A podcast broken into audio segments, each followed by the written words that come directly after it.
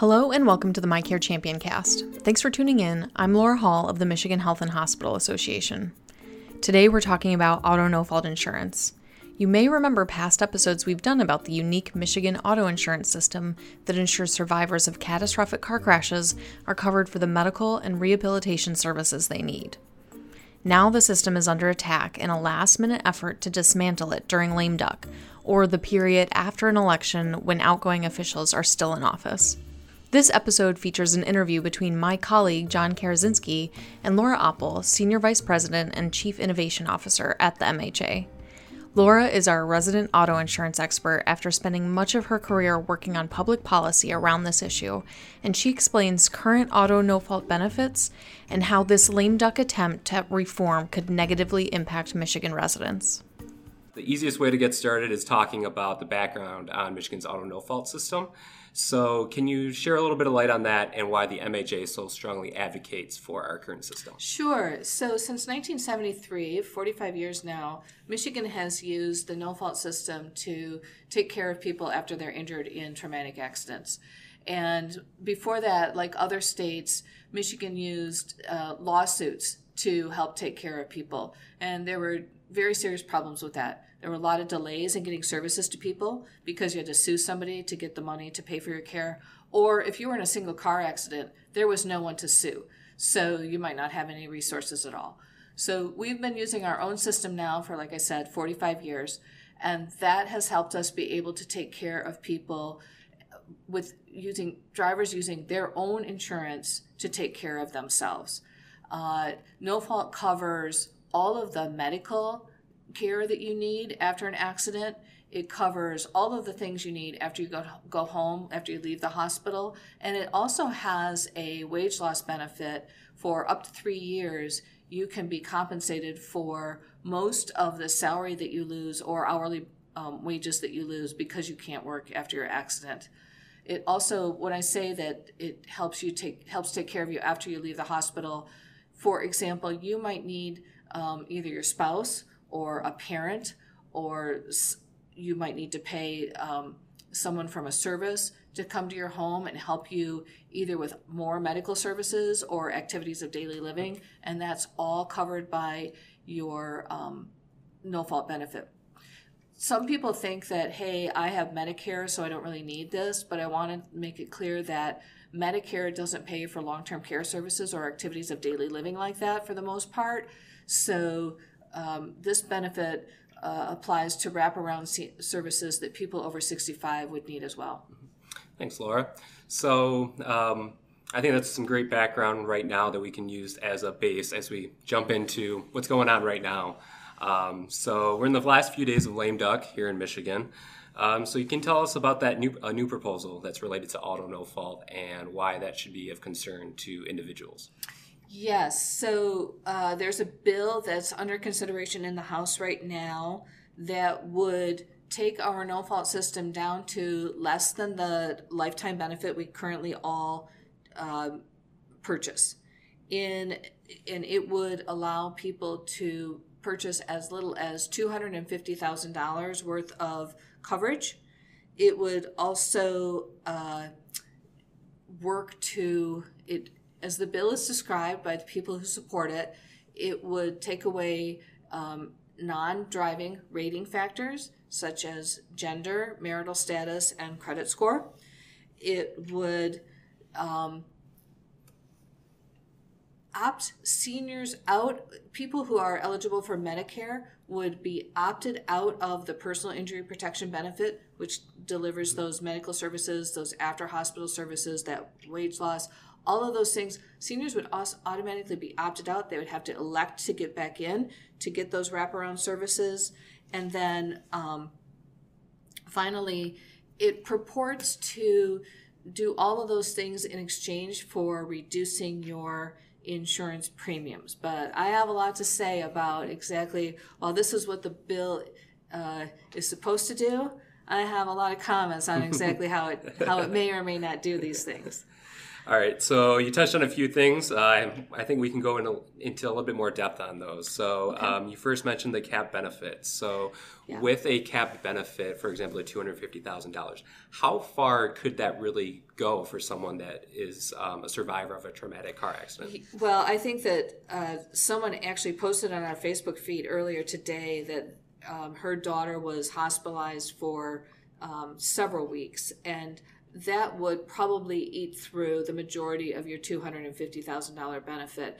People need uh, attendant care services sometimes for their lifetime after they're injured in an accident.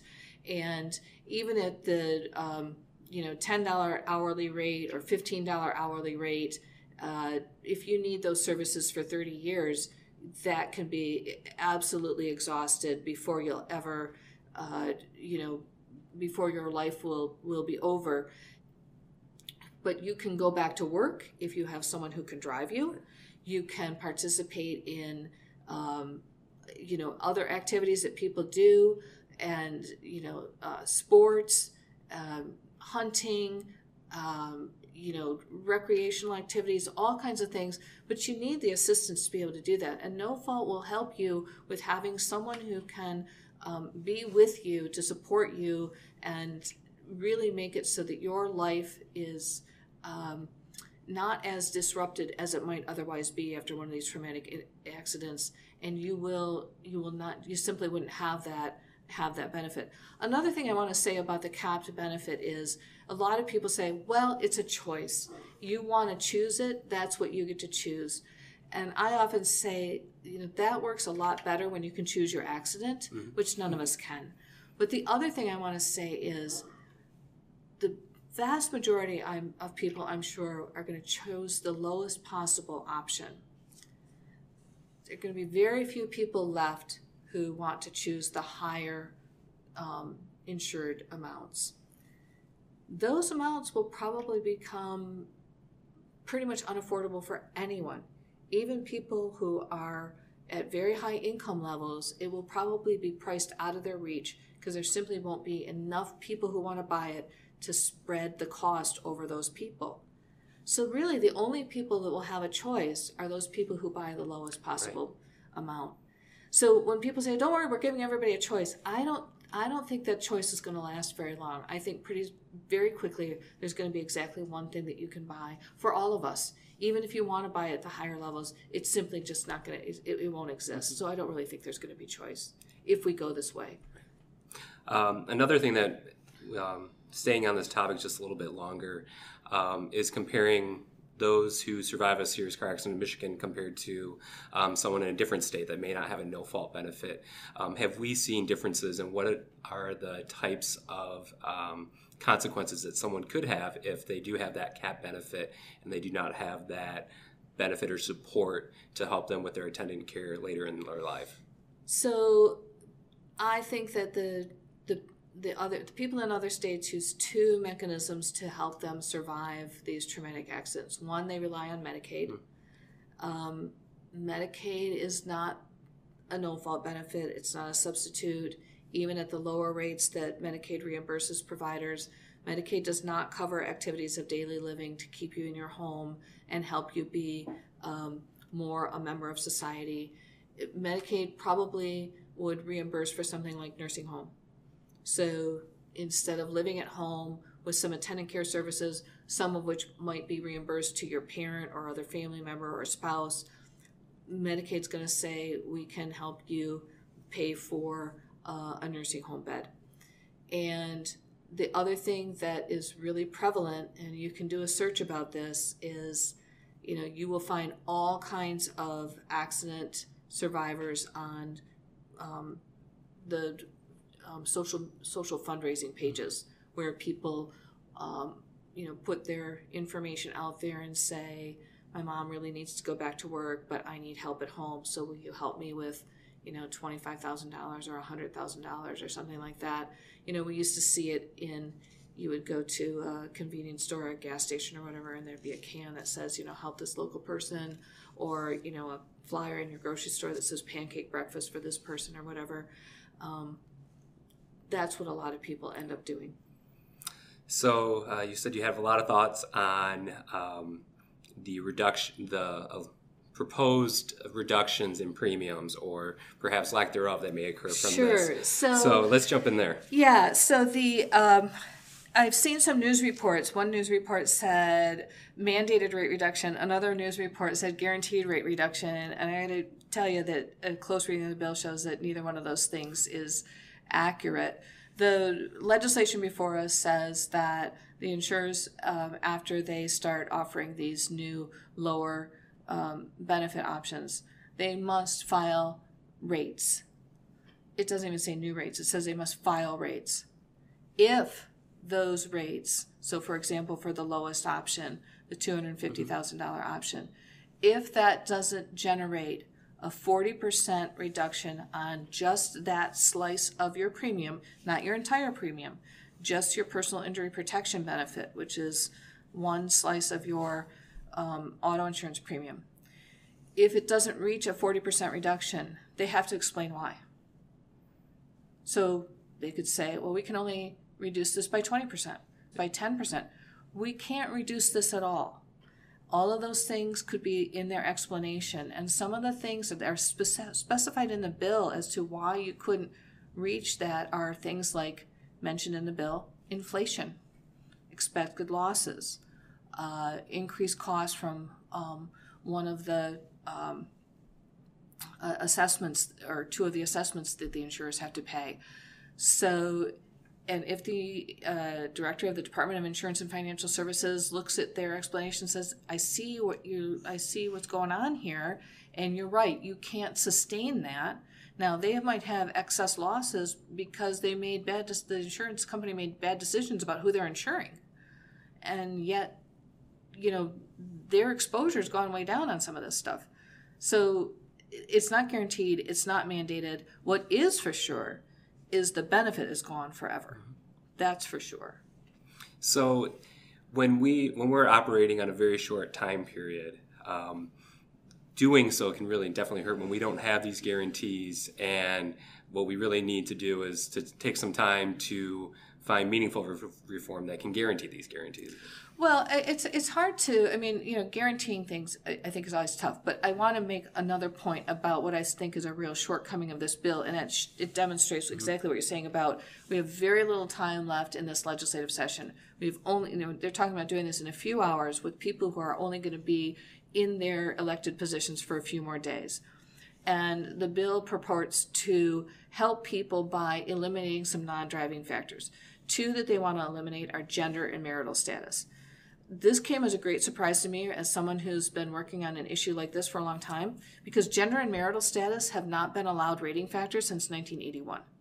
So I was really surprised to see that this was offered as part of this grand bargain.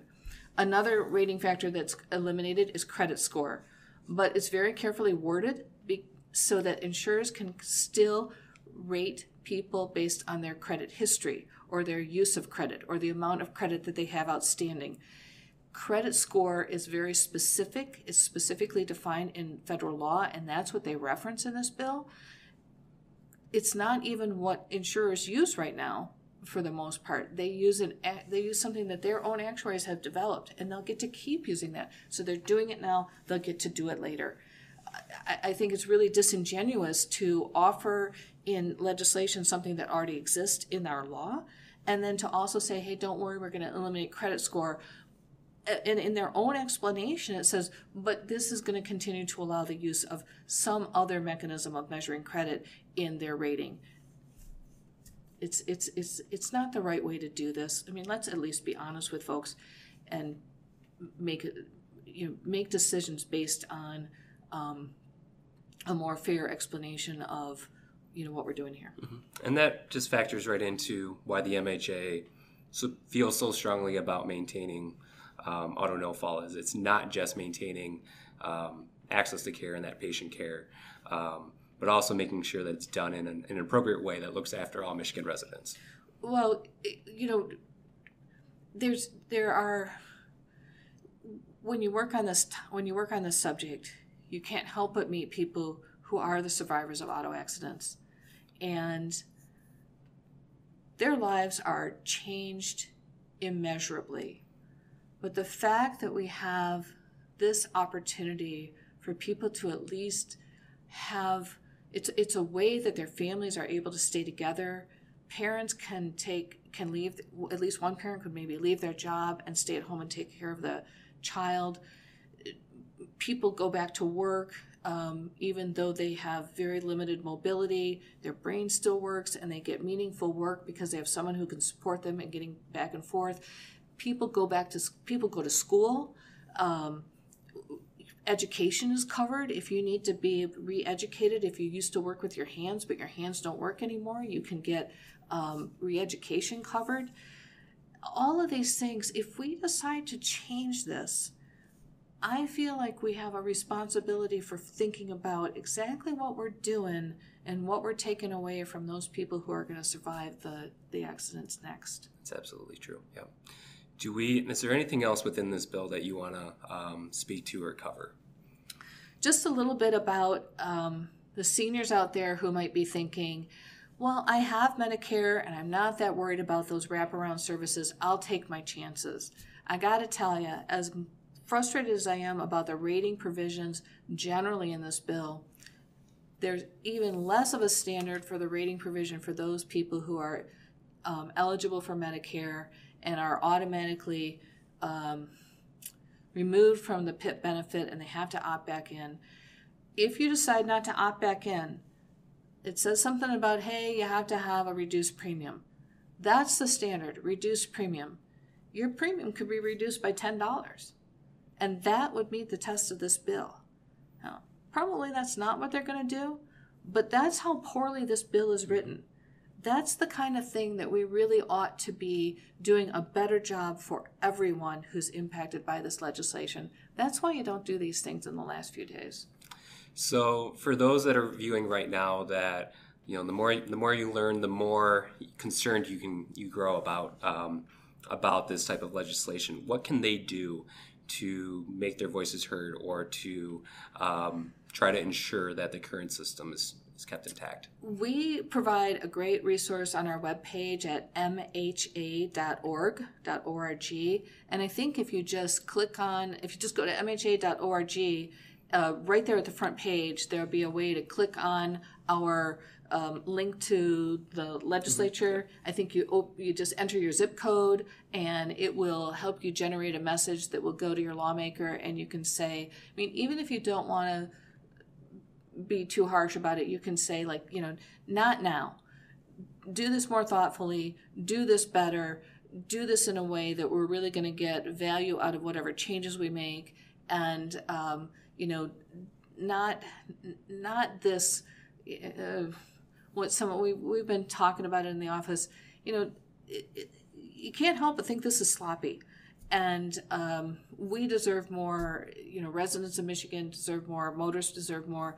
There are people in the state who are paying terribly high rates, uh, high premium rates for their auto insurance. Cannot deny that. That needs to be addressed, but it's entirely possible that this bill could go through and that wouldn't necessarily change. Another thing about the rates that need to be filed is they all have to be averages. So you could be one of those people that gets a 10% rate reduction, somebody else gets a 50% rate reduction. The average is 40. That meets that that meets that test of 40. Um, so you know, just needs to be a lot more thoughtful about how we're really going to get the rate relief to those people who most need it. Uh, so anyway, MHA.org will give you a great resource for getting to your lawmaker quickly and sharing with them how you want them to do this the right way, not just the fast way. Um, before we wrap up, there was, you know, going back to just our current system, I think there was one thing that we really wanted to touch on, um, and that was um, some misinformation about the current system. There may be a, a belief out there that um, with the current system, you have unlimited benefits. Uh, could you address that? Well, it is true that there is not a monetary limit on the existing benefit. What there is on the existing benefit is a limit that you only are paid what is reasonable and necessary. So if you need emergency services after an accident, so let's say you have a relatively minor accident, but it's necessary that you go to the hospital, have some emergency services, they discharge you from the emergency room and say, I think you're okay, but keep an eye on yourself for the next couple days. If you have signs, uh, continuing signs of a concussion, you might need to come back. That's all you get. Yeah. That's it. If you need services for the next 20 years because you are so traumatically injured, you can't care for yourself, you might, you know, some people are in a persistent vegetative state, but they are alive some people are able to, some people look very able bodied, but they have no short term memory. Uh, they might turn on the stove and not remember to turn it off, which is a very, you know, life safety issue. And you need someone to, to live with you, even though you're not medically ill, but your brain doesn't work in a way that you are safe to be alone. That's covered. That's reasonable and necessary. That's covered. What you need is what is covered. There's not carte blanche to just kind of demand whatever you want in terms of salary or medical services or rehabilitation or transportation. Some people abuse this. There are absolutely problems within that uh, within the system, and we need to crack down on that. We need to do a better job of that. I applaud Governor Snyder for appointing an anti or naming an anti-fraud effort within the Department of Insurance and Financial Services. We need to put more money into that and more resources into that, no one is against that. Um, but um, I just get prickly when people say it's an unlimited benefit. We really need to work on absolutely, you know, limiting that the way it needs to be limited. Definitely.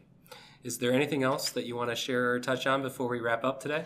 I just want to say that um, one of the privileges I've had of working on this issue over the years is I've met a number of families who have someone in the or, or people who have been injured and the families who've you know, have someone in their family that's injured. I met one family who their son was injured when he was a year and a half, and I met that family when he was 29 years old. And um, I saw firsthand what this um, benefit can do. And that was not a wealthy family. That was not a family that um, was uh, enjoying great um, success or you know vacationing or anything mm-hmm. like that but that was a family was still together yeah.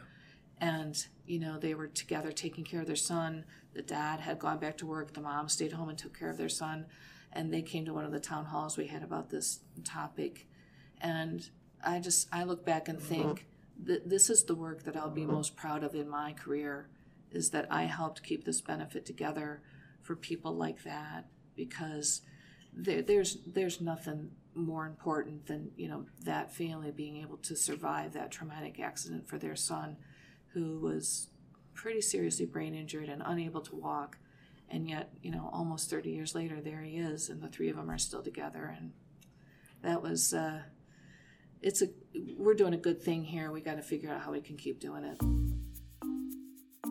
Thanks everyone for listening. Lawmakers could vote in the coming days on this proposal, and if you feel that we should protect Michigan drivers, visit MHA.org and click on the homepage banner, or check out the show notes to get more information and resources to help you share your concerns with your elected officials. And be sure to join us next time for the My Care Champion cast.